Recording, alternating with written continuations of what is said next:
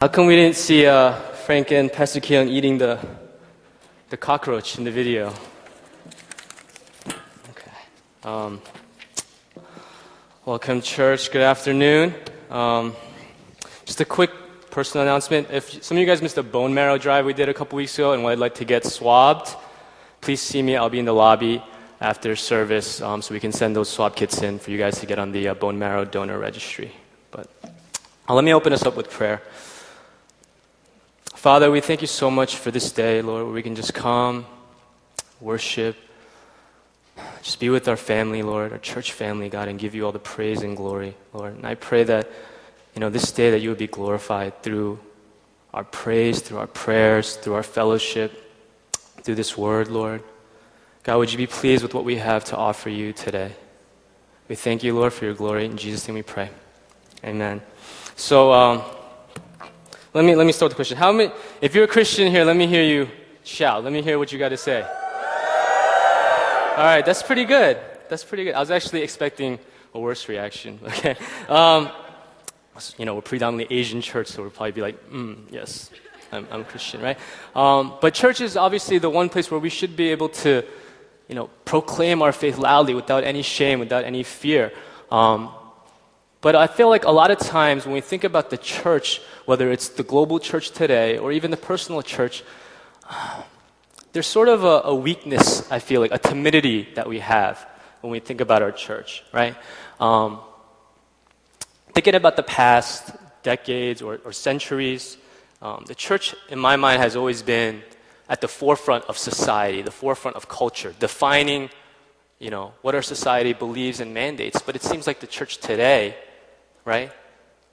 We run from controversy rather than make stands on things that we know to be biblically true. Whether it's issues of, of sexuality, whether it's issues with, you know, I get questions a lot about, well, oh, what about marijuana? It's legal now. Can I, can I go get high in Colorado, right?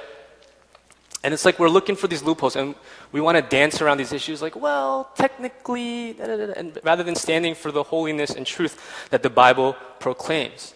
Now, I'm not saying this applies to all of us, right? I'm not saying that, you know, all of us are, are condemned because of this, but, you know, I just feel like the church today is, is hiding behind these walls that we build and saying, behind these walls, we're safe and we can be Christian here rather than going outside, rather than doing our part to proclaim the truth, proclaim the gospel, right, outside of our walls. And um, I think that has to do with our faith. I think that has to do with the fact that we are not 100% sold out for the Lord. Right? And I don't say that lightly. Right? Some of, some of you may feel like I'm being accusatory. I say that to myself as well. I don't feel like we're 100% sold out for God in everything that we do. And I think there's a few reasons for that. Right? One of the first, I think, is the, is the fear of man or fear of what other people have to say about us right? You know, that's a very, very strong fear that many, many of us have, right, as, as people. Especially being a predominantly Asian church, we have a shame based culture. And it's so important today to, to look like we have everything put together, look like we have everything going well for us, right? Even to the Timothy teachers, I would challenge you and ask you do you care more about your kids thinking you're cool thinking that you know what you're doing, thinking that your life is put together, rather than raising up young men and women who can understand and see what Christ like humility, Christ like purity, Christ like holiness is. Right? To the young adults, I challenge you do you look like, you know, for you who confess Christ as your Savior, do you look any different from your neighbor who doesn't know Jesus on a Saturday night? Is there any difference? For destiny, is God really primary in your heart? Or is it your family? Is it your career? Right? What, what is it that we really give our lives to? And this fear of man, I feel like, leads to the second reason why our faith, we struggle so much in our faith, and it's idolatry. It's the second commandment, right?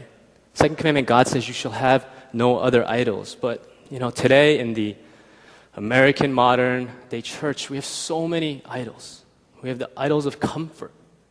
We have the idols of, of worldly success, right? Pastor Neil, he, at the fasting retreat, he talked about, or it was a Pastor, it was, I think it was uh, Pastor Keong actually during EMP, he talked about the rich young ruler, right? And, and how Jesus told him, go sell everything that you have. Go sell everything that you have. And we read that and we think, oh, that's just an allegory. That's just for that individual. That's not for me. Maybe. But we're so quick to say that. Like, how many of us read that and think, yeah, okay. None of us. We all think, yeah, that's that guy. Oh, sucks for that guy, but no, uh, we're okay, right? And I think the last reason why we struggle so much with our faith is maybe we don't have enough. Maybe we don't have enough. Pastor Neil last week when he preached, and I, and I said this to him after, I was like, I, I really like that question you asked. And I'm kind of paraphrasing, but he, at one point he basically said, like, you know, do we even really believe in Jesus? Do our actions belie the fact that we really believe in Christ? And, you know, before I, I get too discouraging, right? I don't want to say if we struggle with these things, we're not Christian. That's not my intent. Okay, my intent is not to say if you don't fully live this out, you're not a Christian. No, I don't think so. But I think we miss the mark on what it means to truly be sold out for Christ, to give our all to Him, right? To, to love Him with everything that we have and to absolutely say, God, you are my first, my only, right? And I think that we're not living up to the kind of faith that we should be, that should transform our lives, right? And to get, to, to get into that, I want us to turn to Acts chapter 9, right? To look, take a look at an example of a kind of transformative faith that we can find in, in Paul the Apostle. Okay, so Acts chapter 9, we're going to be in verse 1 through 22.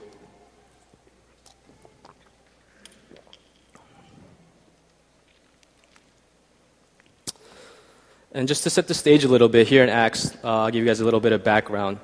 Right? Jesus has already been crucified, he's been resurrected, he's gone up to heaven, and the disciples are left and they're establishing the church. Okay? And as they're establishing the church, obviously they're facing, they've had a lot of success, but they're also facing a lot of um, resistance. And one of the main proponents of the resistance is a guy named Saul. Okay? Saul is a guy who grew up as a Hebrew believer, super intelligent, very well versed in scripture, understood it all, and he thought these Christians were heretics. So he's going around, and actually, in a couple chapters earlier, he was there when they killed the first Christian martyr, okay, Stephen. And that's where we're at in chapter 9, verse 1. Meanwhile, Saul was still breathing out murderous threats against the Lord's disciples. He went to the high priest and asked him for letters to the synagogues in Damascus so that if he found any there who belonged to the way, whether men or women, he might take them as prisoners to Jerusalem. As he neared Damascus on his journey, suddenly a light from heaven flashed around him. He fell to the ground and heard a voice say to him, Saul, Saul, why do you persecute me? Who are you, Lord? Saul asked. I am Jesus whom you are persecuting. Now get up and go into the city, and you will be told what you must do. The men traveling with Saul stood there speechless. They heard the sound but did not see anyone. Saul got up from the ground, but when he opened his eyes, he could see nothing.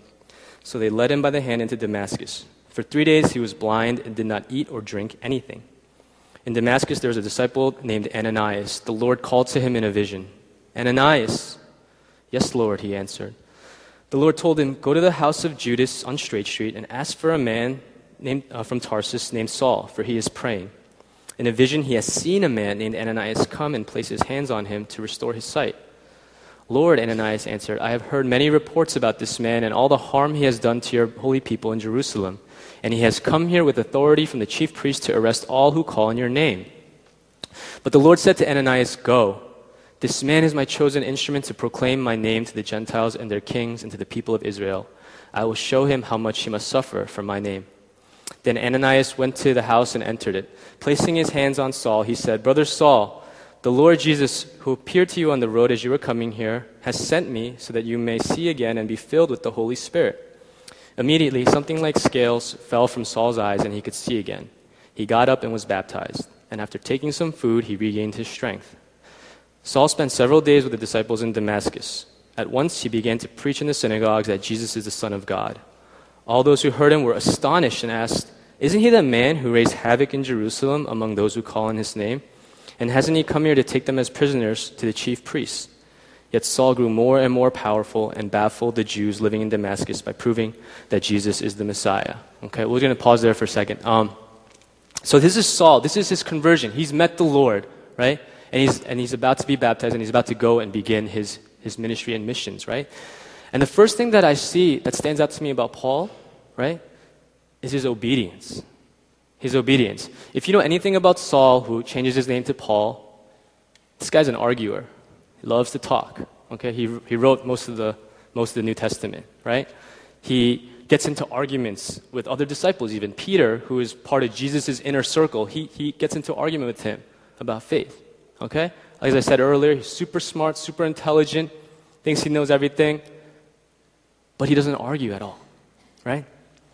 In verse 6, now get up and go into the city, and you'll be told what you must do. So the Lord says to him, and Paul goes. He doesn't try to defend himself. He doesn't say, whoa, whoa, whoa, what's going on here? I've been doing good things for you, God. Right? Aren't, is, am I not doing the right thing for you? He doesn't argue. He doesn't make excuses. He just goes. He obeys.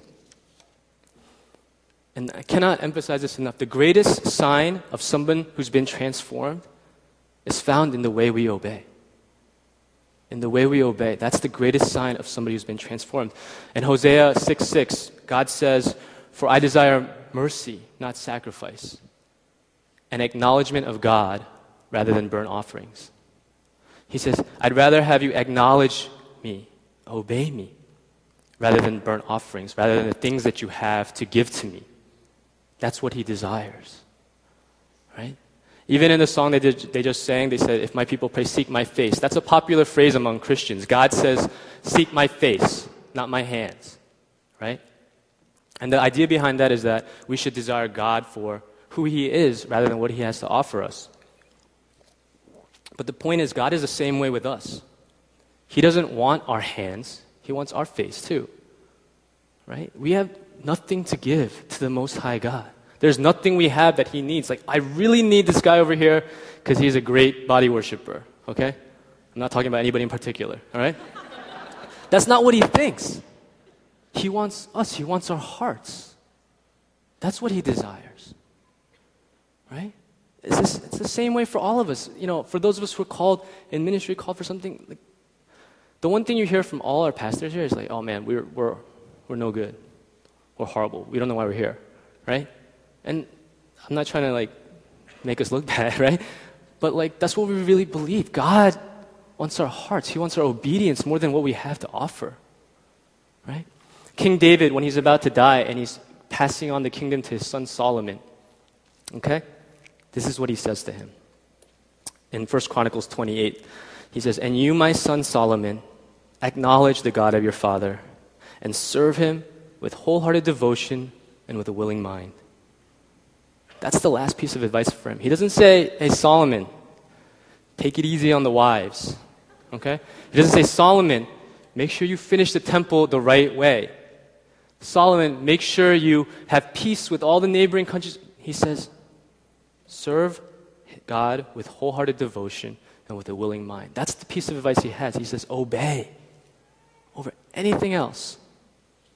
That was his last charge to him, right?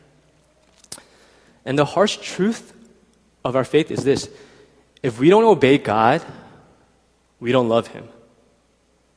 Okay? If we don't obey God, we don't love Him. In John 14, 15, Jesus says, If you love me, you will keep my commandments. If you love me, you will keep my commandments. Okay?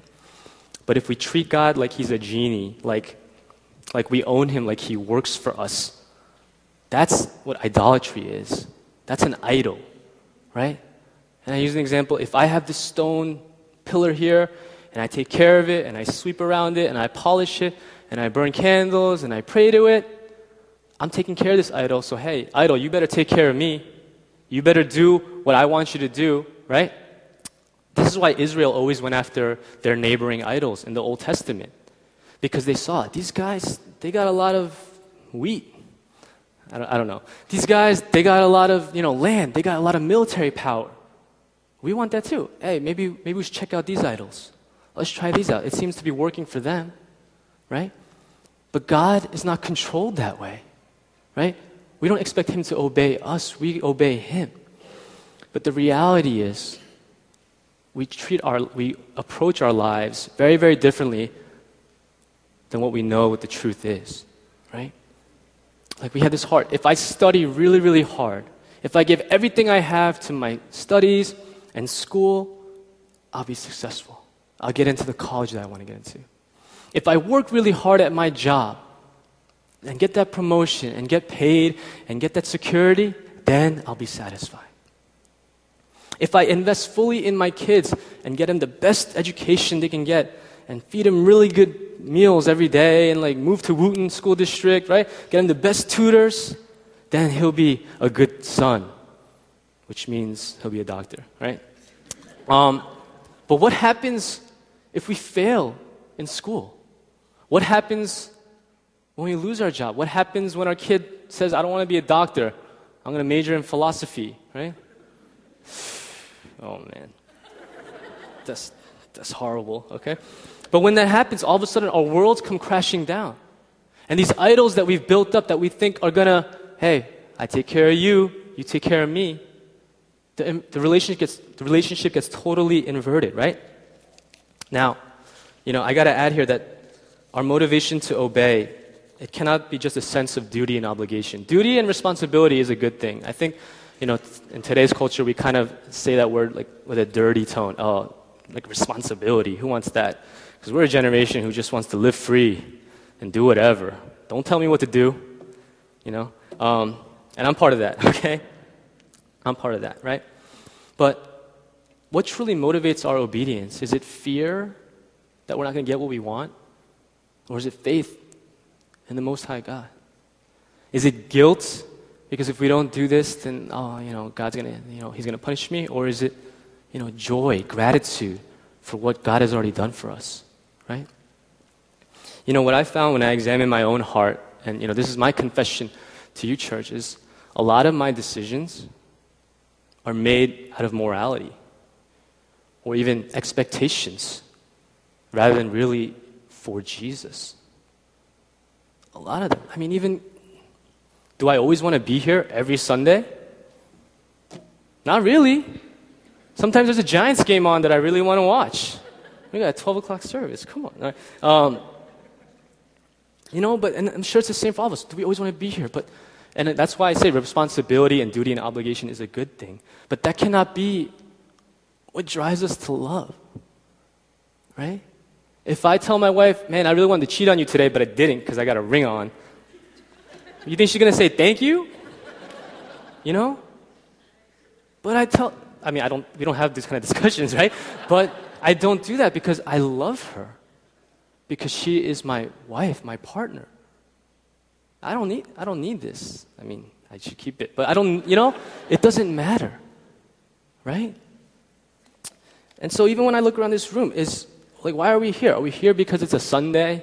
Because we have to do because our kids should go to Sunday school so they learn how to be good people, because our parents make us. Like, what is the reason why we're here?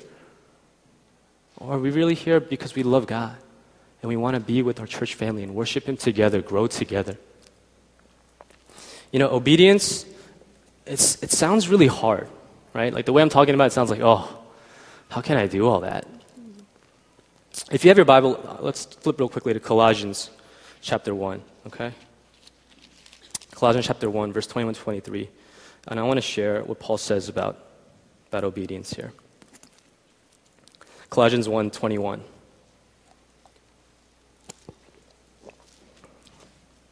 So this is what he says. He says, Once you were alienated from God and were enemies in your minds because of your evil behavior.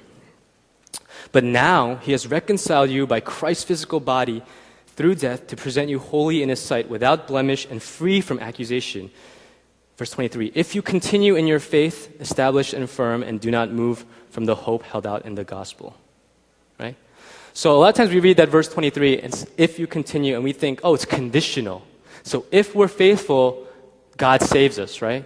That's, that's the way we read it. But it's actually not the case. In the original Greek, when Paul wrote this, it's actually an assumption. Okay? So it's not an if clause, a conditional clause, but he's saying it's an expectation. It's an expectation for obedience because of the gospel. So, because of the gospel, we can obey. That's the only reason why we can obey, right? So instead of being a burden, instead of obedience being a burden, Paul's actually assuring us here and saying, This is why you have the ability to obey in all things, because you've been saved, because you've been reconciled, right? So because of that, um, there's a pastor, Tullian Tchividjian. I don't know if you guys know him. He's got a funky name, okay? But he is the grandson of Billy Graham. He's this, you know, mega church pastor, and this is what he says. Spiritual steadfastness and stability will become a growing experience in our lives. Paul here isn't saying that our performance leads to our rescue. He's saying that genuine rescue leads to our performance. Okay? So the, num- the number one place to find how to live a Christian life in the Bible is in, in the epistles, okay? In the letters of Paul in the Bible. None of them, though, right, are filled with just directions on how to live. If you read them, every single one, before it gets into talking about how to live your life, before it gets into talking about you know, sexuality or how to love your family or what to do with your money, all these things, it always starts with the gospel. Before we were dead and now we are alive. Before we were condemned and now we are saved, we are set free. You know, even when Julia was sharing about that orphan she spent a day with, like, man, that, that, that really killed me. That broke my heart. But that's such a clear picture of who it is. Before we were orphans, and now we have a father. That's what compels us to obedience, right? You know, going back to that verse in John 14, 15, where Jesus says, If you love me, you will keep my commandments. That sounds, sounds hard. Sounds pretty harsh, right? But this is what he says right afterwards in verse 16. And I will ask the Father, and he will give you another advocate to help you and be with you forever. The Spirit of truth. Verse 18 I will not leave you as orphans, I will come to you. That's the kind of God we have, who says, If you love me, you, you will obey me, but I'm going to help you. He's our helper in that. Um, so, besides obedience, the next characteristic of a transformative faith that I want to talk about is it's actually in the words themselves. It's transformation. Okay? There should be a transformation. And this is sort of the most obvious step, right? Because it's tangible, it's visible. Before, I used to beat my wife, and now I don't. Before, I used to cheat on my husband, now I don't. Before, I used to, you know, get drunk every day, and now I don't. Before, I used to be addicted to pornography, and now I'm not. Before, I used to cheat on every test, cheat on all my homework, and now I don't. Right? There's a change that occurs in our lives, right? Before, you know, whatever it may be, those, those are not personal confessions, okay? Um, whatever it may be, there should be some unrecognizable difference that's occurred in all of us, okay? You know, in, uh, if you go back to Acts in chapter 9, when Saul starts preaching in the synagogue, people are like, who is this guy? Who is this guy? I, didn't this guy try to kill all of us? Wasn't this guy going to condemn everybody? But something's happened. There's a change that occurs. Now, some of you guys might be asking, well, what's that supposed to look like? How do I know if I've been transformed? Do I have to be like Paul? Do I have to go and like sell everything and, and go into missions and all that stuff? It's not open. Um, you know, maybe. Maybe. Some of us are going to be missionaries. I believe that. Amazing missionaries. Some of us in this room are going to be amazing evangelists, amazing preachers, maybe even martyrs for Jesus Christ. I believe that. Okay? Not all of us are going to be like that. There's another guy in this story in Acts. Okay? There's a guy named Ananias. He's got a few verses in here. He's never mentioned again. But you know what he does? He obeys the Lord, right? He obeys the Lord. Verse 11. The Lord told him, talking to Ananias, Go to the house of Judas on Straight Street and ask for a man named Tar- from Tarsus named Saul, for he is praying. In a vision, he has seen a man named Ananias come and place his hands on him to restore his sight. Lord, Ananias answered, I have heard many reports about this man and all the harm he has done to your holy people in Jerusalem, and he has come here with authority from the chief priest to arrest all who call on your name. But the Lord said to Ananias, Go. Verse 17. Then Ananias went. He obeyed. Not all of us are going to be Paul, okay? But some of us can be Ananias. Just obey, right? Ananias like, you, this guy's been killing people like me, and you want me to go? And God says, Yeah. And he says, Okay. He just obeys. You know, Ananias, I think he's a hero. I think he's a hero of the faith. But he gets no glory. Most people, no, no Christian, no non Christians probably heard of him, right? Even a lot of Christians probably like, Ananias, who's that, right? But God delights in that kind of obedience. God delights in that kind of obedience. I, I know I'm going to see him when I get to heaven. I'll be Ananias, you did, a, you did a good thing, brother, right? How many of you guys know who Albert McMakin is? Or Mordecai Ham? Those are real names, okay? You guys know who they are? How many, you, you guys know who Billy Graham is? Yeah? Albert McMakin, he's the guy that asked Billy Graham, Do you want to go to this revival? Drove him there. Mordecai Ham was the preacher at that revival where Billy Graham got saved. Albert McMakin, Mordecai Ham, nobody knows who they are. Right? Ridiculous names, right? But they're heroes of the faith too. They obeyed the Lord?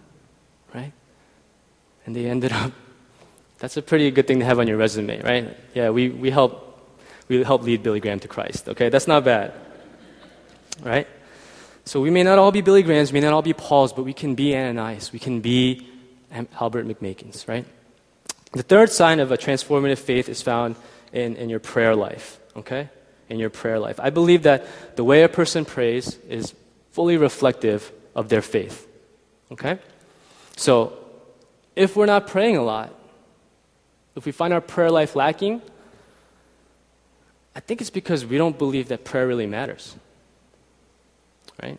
I don't why else wouldn't we if we really believe prayer truly works and that God is truly listening and he works through our prayers then why wouldn't we pray more? Right? It's because we don't believe that God really answers our prayers or that God really cares or that God can do anything about it when we pray. I confess to sin that I've been praying for my family for a really long time. A really long time. Right? And some days it's just a cursory prayer. Yeah, God, save my family. What does that say about my heart? What does that say about what I believe the most holy God can do for my family? Do I think that's outside of His power? Do I think that's outside of His desire? Why am I not praying every day, you know, on my hands and knees in tears for them? That shows the condition of my heart, you know? And honestly, NCFC, like, we do a lot of things well, right? Like, you tell me we're going to have a, a barbecue tomorrow, we'll, we'll have volunteers set up the grills, or people out here early, like, scrubbing it. It'll probably be Pastor Kyung, but, you know, we'll, we'll find people to do it, right? You know, you tell us you want to start like a, uh, like a, take them a meal plan. Like, you know, we do a lot of things really well. Honestly, I don't think we pray that well as a church. Right? As a church. Not individually, but as a church. And that's why yesterday, Pastor Neil, when he was, when he was preaching about prayer, like, I thought that was so important. Right? And we're going to have time later today, invitation for prayer, for you guys to come up to the front. And this is not to put pressure on you guys, like, oh, now I have to pray, right? But don't let anything hold you back. Do we really believe that prayer works, that prayer matters, right?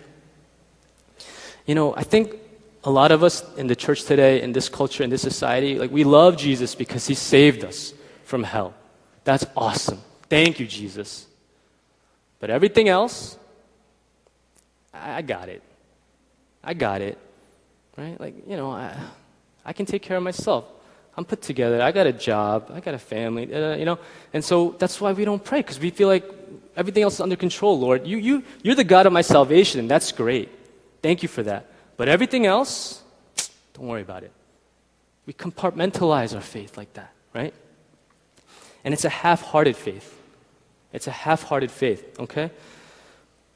One of the, the, the, greatest prayers for more faith, for a transformative faith that I found in the Bible is in Mark chapter 9. Okay? In Mark chapter 9, and I'll just rehash it for you because you know, I don't want to go too long here, but there's a story of this father who brings his son to be healed, okay? And he brings his son to Jesus and the disciples, and Jesus isn't there right away. But his son he's like foaming at the mouth, he's falling over, right? And possessed by a demon, they say. And he brings his son, the disciples can't heal him. Jesus comes along and says, What's going on? And the father says, If, if you can help him, please help him. And Jesus says, If, if, all things are possible to those who believe. And the father, he responds, I believe. Help my unbelief. I believe. Help my unbelief. And that's such a it's a powerful prayer, and I feel like so many of us relate to that. Right? So many of us here, like, yeah, we believe in Jesus, but not not all the way. I believe he was real and he did these things, but I mean, uh, what does that mean for me? I believe he saved me, but uh, can he really help my, my family? I believe that he died on the cross for me, but uh, I mean, is he really going to help me overcome my sin? We have that same kind of prayer, right? I believe, help my unbelief. But I want to challenge you guys if you want to pray that prayer, you got to be ready for God to answer that prayer. You got to be ready for God to come and really give you that full, that fulsome faith that's going to change your life forever. That's going to rock you and make it so that you cannot say no to the Lord, right? A kind of faith that's going to give you the power to shake the gates of hell, that Satan is afraid of. The kind of faith that's going to make you want to say yes to Jesus for every single thing and give up everything for him. So when you read the story of the rich young ruler and he says, Go and sell everything you have, you think yes, and not uh, allegory, some other guy. Right? When I think about faith like that, and I think about it, and I think, you know, what would that look like in my life? Oftentimes, I find myself thinking a lot about missionaries, right? Missionaries people who do that, who sell everything they have and they go, right? There's a guy named John G. Lake. He was a, a pastor in the early 1900s who did a lot of healing ministries, but he was also a pioneer missionary in South Africa. He established an organization and he sent all these missionaries to South Africa. And actually, he's the father of South African missions and ended up establishing about 700 churches, okay, in South Africa. But he went through a really, really tough period as you can probably imagine, in the early 1900s, establishing missions in South Africa, okay? And he was commissioning a group of missionaries who are about to go out, like a later group, okay? He's about to ordain them, and he's telling them about the early days, and this is what he has to say, okay? Do you want to know why God poured out his spirit in South Africa like he did nowhere else in the world? There was a reason, and this example will illustrate. We had 125 men out on the field at one time. We were a very young institution. We were not known in the world. South Africa is 7,000 miles away from any European country. It is 10,000 miles by way of England to the United States. Our finances got so low under the awful assault we were compelled to endure that there came a time I could not even mail to those workers at the end of the month a $10 bill. It got so I could not send them $2. The situation was desperate. What was I to do? Under these circumstances, I did not want to take the responsibility of leaving men and their families on the frontier without real knowledge of what the conditions were. Some of us at headquarters sold our clothes in some cases, sold certain pieces of furniture out of the house, sold anything we could sell to bring those 125 workers off the field for a conference. One night, in the progress of the conference, I was invited by a committee to leave the room for a minute or two. The conference wanted to have a word by themselves. When I came back in, I found that they had rearranged the chairs in an oval with a little table at one end, and on the table was the bread and the wine. One of the missionaries, speaking for the company, said, Brother Lake, during your absence, we have come to a conclusion. We have made our decision. We want you to serve the Lord's Supper, and then we are going back to our fields. We are going back if we have to walk back. We are going back if we have to starve. We're going back if our wives die. We're going back if our children die. We're going back if we die ourselves. We have but one request. If we die, we want you to come and bury us. The next year, I buried 12 men, 16 wives, and 9 children. Friends, when you want to find out why the power of God came down from heaven in South Africa like it never came down before since the times of the apostles, there's your answer. This is the kind of consecration that established Pentecost in South Africa. That is the reason we have 100,000 native Christians in South Africa. That is the reason we have 1,250 native preachers. That is the reason we have 350 white churches in South Africa. That is the reason that today we're the most rapid growing church in South Africa. I am not persuading you, dear friends, by holding out a hope that the way is going to be easy. I am calling you in the name of Jesus Christ. You dear ones who expect to be ordained to the gospel of Jesus Christ tonight, take the route that Jesus took, the route the apostles took, the route that the early church took, the victory route, whether by life or death. Historians declare the blood of the martyrs was the seed of the church. Beloved, that is what the difficulty is in our day. We have so little seed. The church needs more martyr blood. Um, yeah, if worship team could come forward. You know, that's a really powerful message, right? And I'm not trying to say let's all go, let's all go die, okay? That's not, that's not it at all, okay? Because this, this is for ordained missionaries who are about to be ordained. This is not a general message to, to a church, right? I get that, right? But you know what I'd say to that? The only difference between these missionaries who are about to go out and us who are sitting here is that those missionaries said yes. Those missionaries said yes. God wants to use the willing, okay, not the able. He wants to use the willing, not the able. And I alluded to that earlier when I said He doesn't care what we have to offer, but He cares about the hearts that we have, okay? And again, I'm not saying we should all be missionaries here. If every single one of us wanted to go on missions, this church would have a, a financial problem, okay? Right? But what are we what are we hiding behind? There's something else that God is asking of us. It's may, maybe missions, maybe it's not, but what are we not saying yes to? What are we not saying yes to? In that story I talked about earlier in Mark 9, when the dad brought his, his son, Jesus isn't there when he first brings him, and the other disciples try to heal him, but they can't. And Jesus says, You unbelieving generation. You unbelieving generation.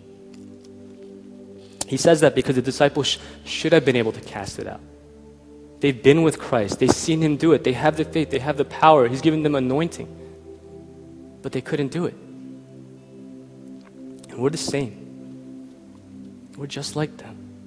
There are people all around us, Germantown, South Africa, Thailand, whatever, that are dying physically, spiritually.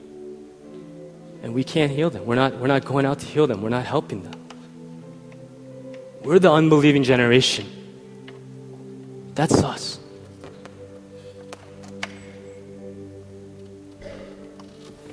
It's too hard. It's too hard, right? To give everything away.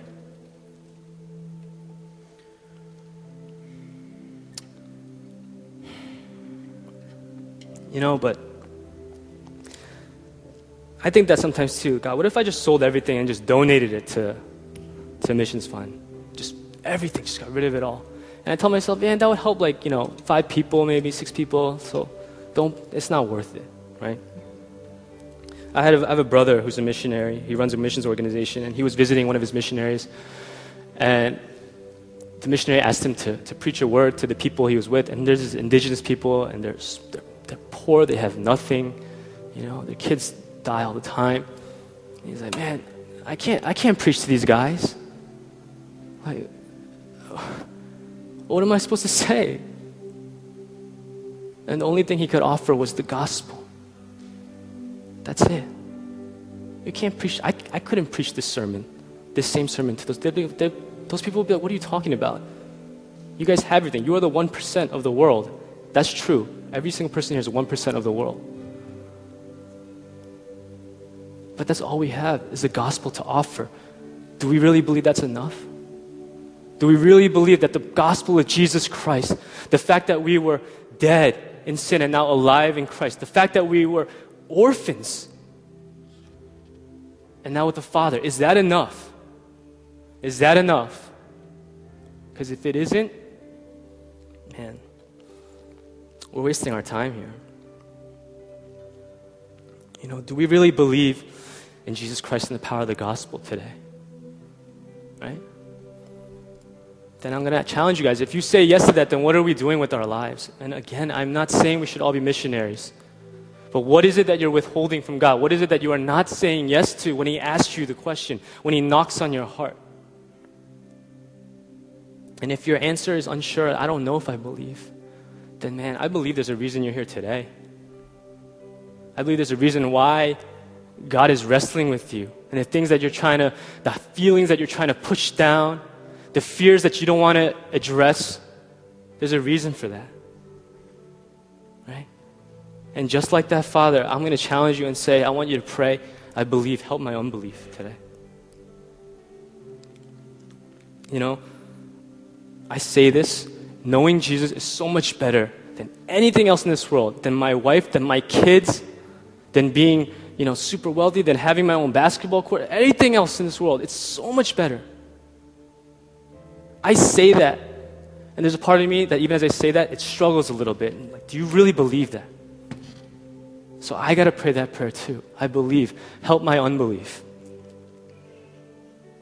You know, worship team, they're going to do a response song right now. I'm, I'm just going to ask you guys to, to pray quietly alone. Okay? And then I'm going to close for us. And if you want to receive prayer, please come forward. And elders and pastors, we want to pray for you. We want to pray for you. You don't have to, but we want to. But I challenge you guys, even if you don't come forward, don't leave today without asking God to help your unbelief, whatever it may be. Don't leave this place without addressing that wrestling that you're having in your heart. Because you either fully believe or you don't. There is no middle.